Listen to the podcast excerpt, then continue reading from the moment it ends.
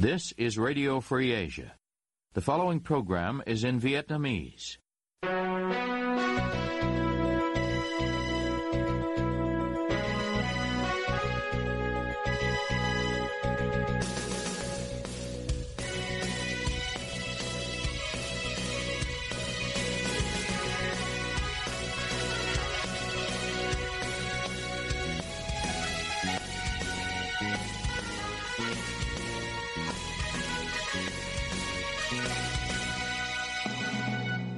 Đây là Đài Á Châu Tự Do, phát đi từ thủ đô Washington, D.C., Hoa Kỳ.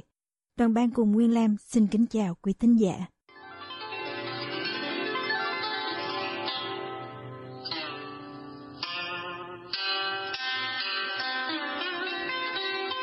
Kính mời quý vị theo dõi chương trình phát thanh tối ngày 18 tháng 1 năm 2024, đang được phát trực tiếp từ lúc 9 giờ giờ Việt Nam. Mở đầu cho chương trình phát thanh hôm nay, mời quý vị đến với bản tin chi tiết. Nhiều tổ chức xã hội dân sự độc lập yêu cầu chính quyền Việt Nam ghi sự kiện Trung Quốc cưỡng chiếm Hoàng Sa từ Tây Việt Nam Cộng Hòa 50 năm trước vào lịch sử của dân tộc, đồng thời xây đài tưởng nhớ. Tuyên bố về 50 năm ngày Hoàng Sa bị Trung Quốc cưỡng chiếm được các tổ chức như Câu lạc bộ Lê Hiếu Đằng, Lập Quyền Dân, Diễn đàn Bô Xít Việt Nam, vân vân công bố ngày 15 tháng 1 4 ngày trước ngày tưởng niệm trận hải chiến Hoàng Sa, trong đó 74 quân nhân Việt Nam Cộng Hòa tử trận và bị Trung Quốc chiếm giữ quần đảo này từ đó tới nay. Tuyên bố nhắc lại khi đó Hoàng Sa thuộc quyền quản lý của chính phủ Việt Nam Cộng Hòa và Bắc Kinh đã lợi dụng cuộc nội chiến ở Việt Nam sử dụng vũ lực chiếm đoạt quần đảo này. Nhà nghiên cứu Nguyễn Khắc Mai, cựu trưởng ban nghiên cứu Ban dân vận Trung ương nhắc lại quan điểm này trong cuộc trả lời phỏng vấn Đài Á Châu Tự Do ngày 18 tháng 1 tất cả mọi người Việt Nam yêu nước hy sinh để bảo vệ cái chủ quyền đất nước của mình thì phải được tưởng nhớ, phải được tôn vinh thì 74 người chiến sĩ hy sinh ở Hoàng Sa cũng thế thôi, cũng trong cái tinh thần như vậy.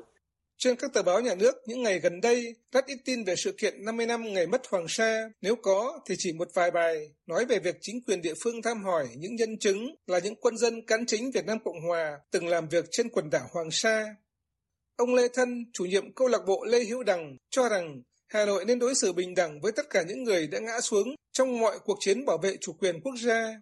Nhà nước Việt Nam cần vinh danh những người lính tử trận ở Hoàng Sa và các liệt sĩ chống Trung Quốc ở biên giới phía Bắc cũng như 64 liệt sĩ Gạc Ma, những người đã bị Hải quân Trung Quốc sát hại khi cưỡng chiếm thực thể này ở quần đảo Trường Sa năm 1988.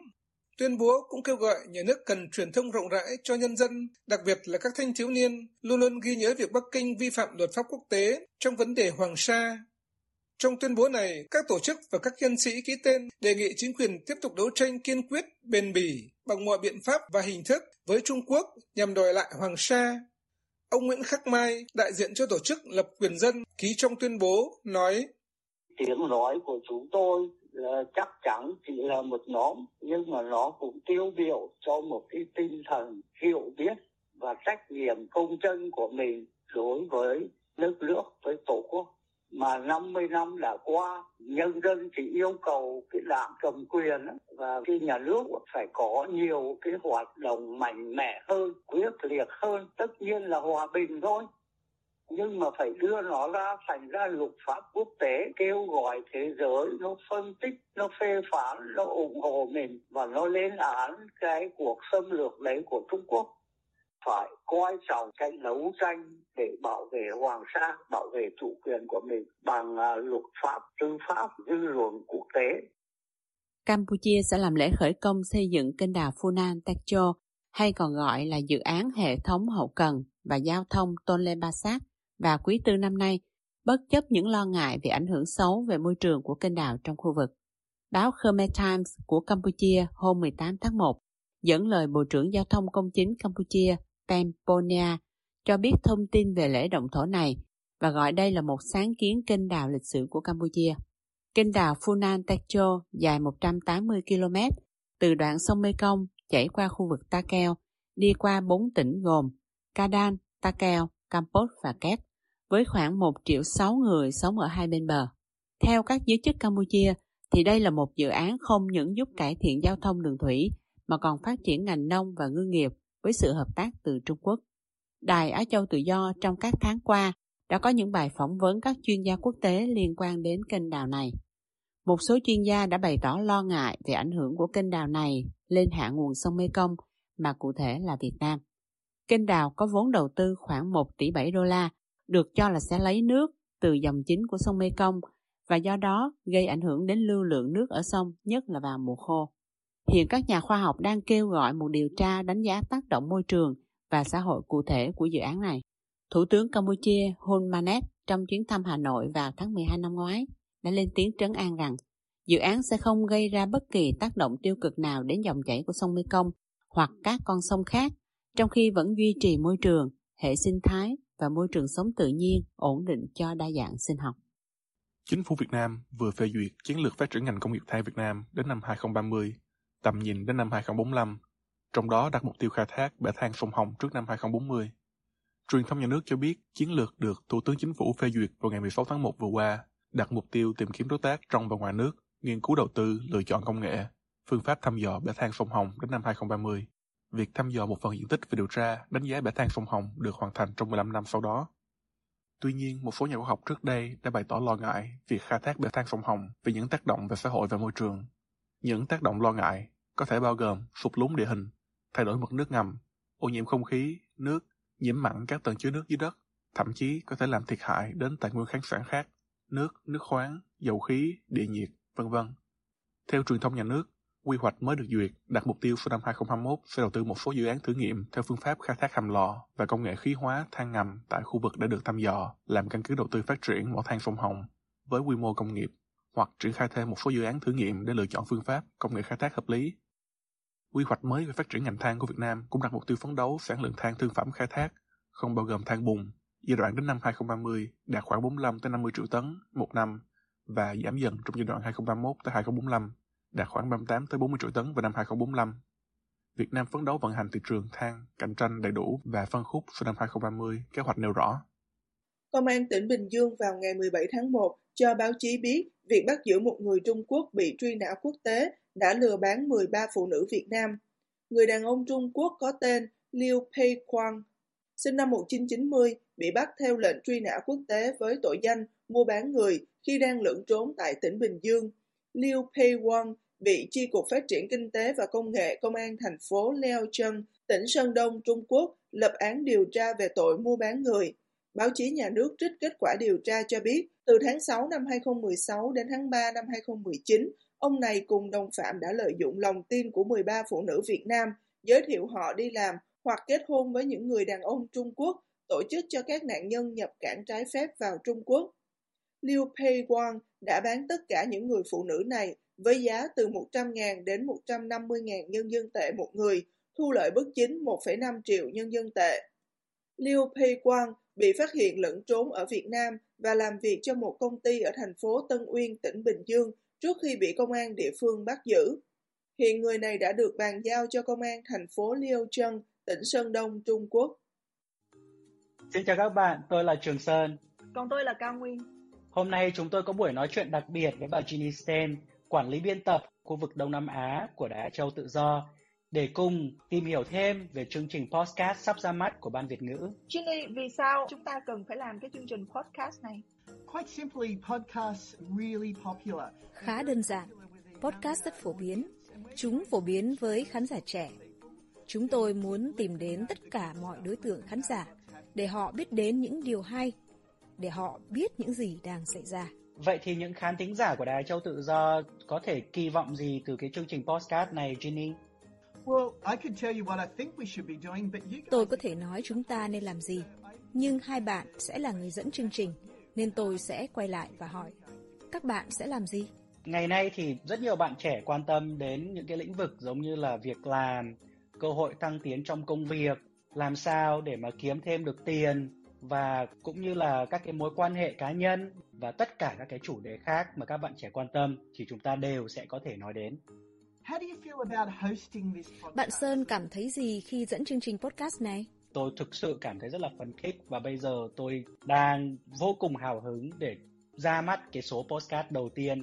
I mean, you're hiding your face, you're hiding what you look like. Cao Nguyên, bạn che mặt của mình. Che ngoại hình của mình, bạn có thấy vui không khi làm chương trình này? À, cũng như Sơn thì tôi rất là vui khi được dẫn dắt chương trình này cùng với anh Trường Sơn.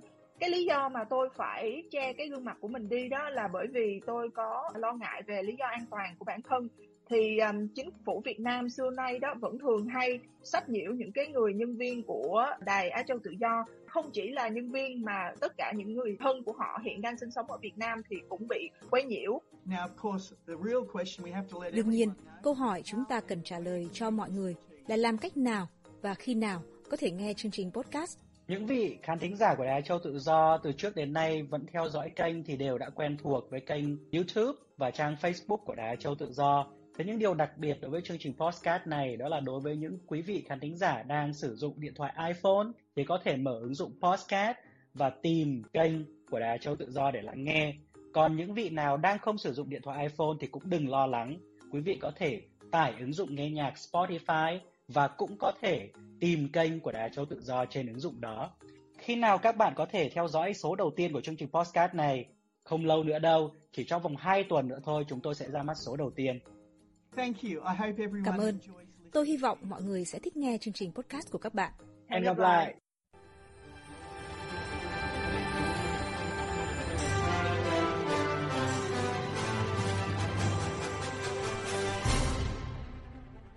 Quý thính giả đang theo dõi chương trình phát thanh của Đài Á Châu Tự Do.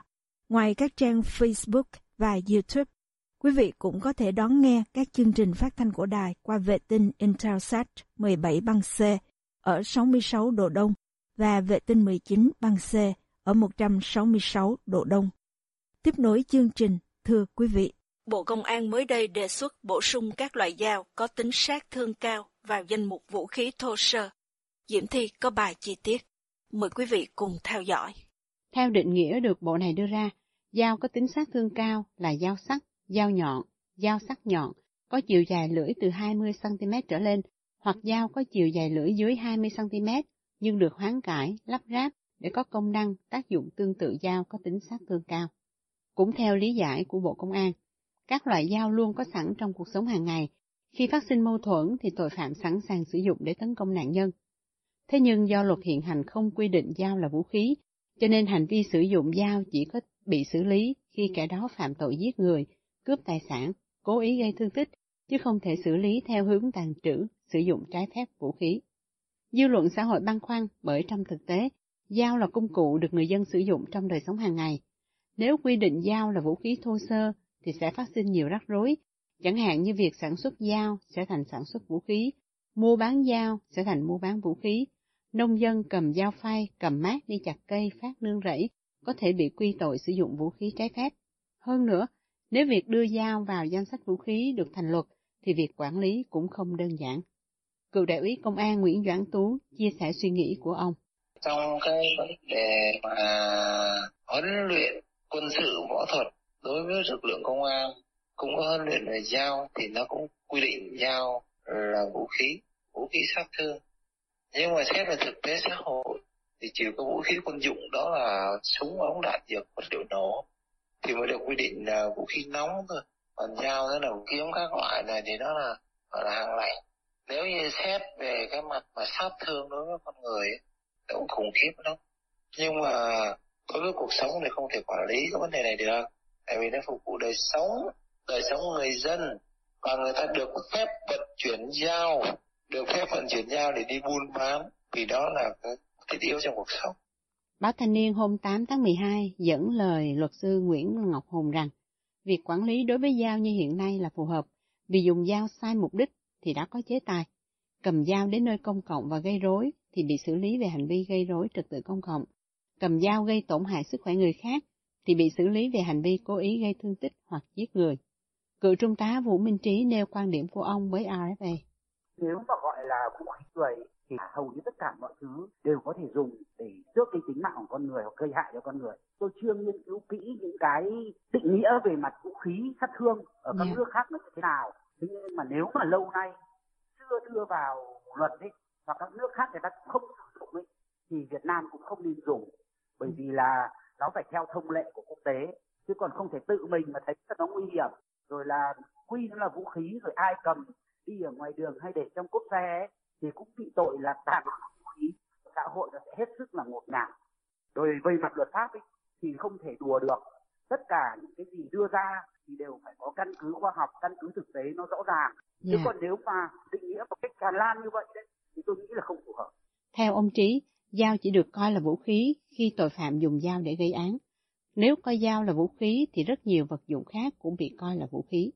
Ông nhắc lại lời kêu gọi toàn quốc kháng chiến của ông Hồ Chí Minh với tư cách là chủ tịch nước vào ngày 19 tháng 12 năm 1946, trong đó có đoạn, bất kỳ đàn ông, đàn bà, bất kỳ người già, người trẻ, không chia tôn giáo, đảng phái, dân tộc, hễ là người Việt Nam thì phải đứng lên đánh thực dân Pháp, cứu tổ quốc. Ai có súng dùng súng, ai có gươm dùng gươm, không có gươm thì dùng cuốc, thuẫn, gậy gọc, ai cũng phải ra sức chống thực dân Pháp cứu nước. Khoảng 4 điều 3 luật quản lý sử dụng vũ khí, vật liệu nổ và công cụ hỗ trợ năm 2017 đã được sửa đổi bổ sung năm 2019 quy định vũ khí thô sơ là vũ khí có cấu tạo, nguyên lý hoạt động đơn giản và được chế tạo, sản xuất thủ công hoặc công nghiệp, bao gồm dao găm, kiếm, giáo, mát, thương, lưỡi lê, đao, mã tấu, côn, quả đấm, quả chùy, cung, nỏ, phi tiêu. Luật sư Đặng Đình Mạnh nhận định với RFA. Trong thực tế cuộc sống á, thì dao nó chỉ là dụng cụ thường dùng trong nhà bếp cho công việc nội trợ mà thôi. Cũng thế với nhiều dụng cụ khác để hỗ trợ cho giải trí, rồi thể thao, lao động như là gậy chơi bóng này, gậy sắt để cời thang này, búa, rồi cuốc, rồi sẻn vân vân. Tất cả đều có thể trở thành vũ khí hay không là nó tùy vào mục đích của người sử dụng. Trong trường hợp vũ khí thì còn phải phân biệt là nó là dùng để tấn công hay là để tự vệ nữa. Yeah. Dạ. Với cách nhìn như hiện nay á, tôi cho rằng là bộ công an họ không thoát được cái bệnh nghề nghiệp cố hữu của họ là nhìn đâu cũng thấy tội phạm và nhìn dụng cụ gì cũng thấy là vũ khí không. Yeah. Dạ. Điều đáng nói là cái cách nhìn này nó đi ngược với lại cái nguyên tắc pháp luật về suy đoán vô tội. Vốn nó có tính ràng buộc với tất cả các cơ quan tiến hành tố tụng mà trong đó là bao gồm cả cơ quan công an. Chưa kể là rất là phiền phức nếu xác định dao là vũ khí nó còn phát sinh thêm những cái việc về quản lý hành chính đối với vũ khí người dân có sử dụng có sở hữu dao thì phải khai báo về số lượng rồi đặc điểm rồi không chừng công an họ còn cấp mã số định danh nữa yeah. Dạ. thế nên tôi cho rằng là đề xuất của bộ công an xác định dao là vũ khí là không cần thiết với đề xuất coi dao là một trong các loại vũ khí ngoài kiếm giáo mát thương lưỡi lê đao mã tấu vân vân bộ công an cho rằng cần sửa đổi quy định để nâng cao hiệu quả công tác quản lý nhà nước và phòng ngừa đấu tranh với tội phạm. Thống kê của bộ này cho thấy, trong 5 năm qua, toàn quốc bắt giữ gần 49.000 người sử dụng trái phép vũ khí, vật liệu nổ, công cụ hỗ trợ, các loại dao và phương tiện tương tự dao. Trong đó, số vụ sử dụng dao và phương tiện tương tự dao chiếm gần 59%, vũ khí thô sơ chiếm gần 30%, súng tự chế chiếm hơn 6%.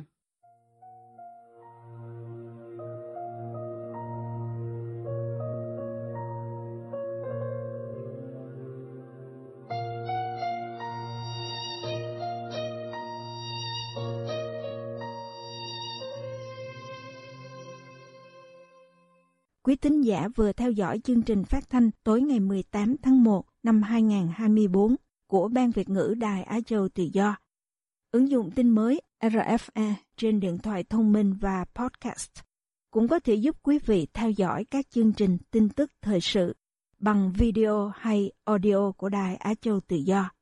Quý vị quan tâm đến chương trình, xin gửi email về địa chỉ vietweb avong rfa.org Toàn ban cùng Nguyên Lam cảm ơn quý vị đã đến với chương trình và hẹn gặp lại quý vị vào chương trình ngày mai.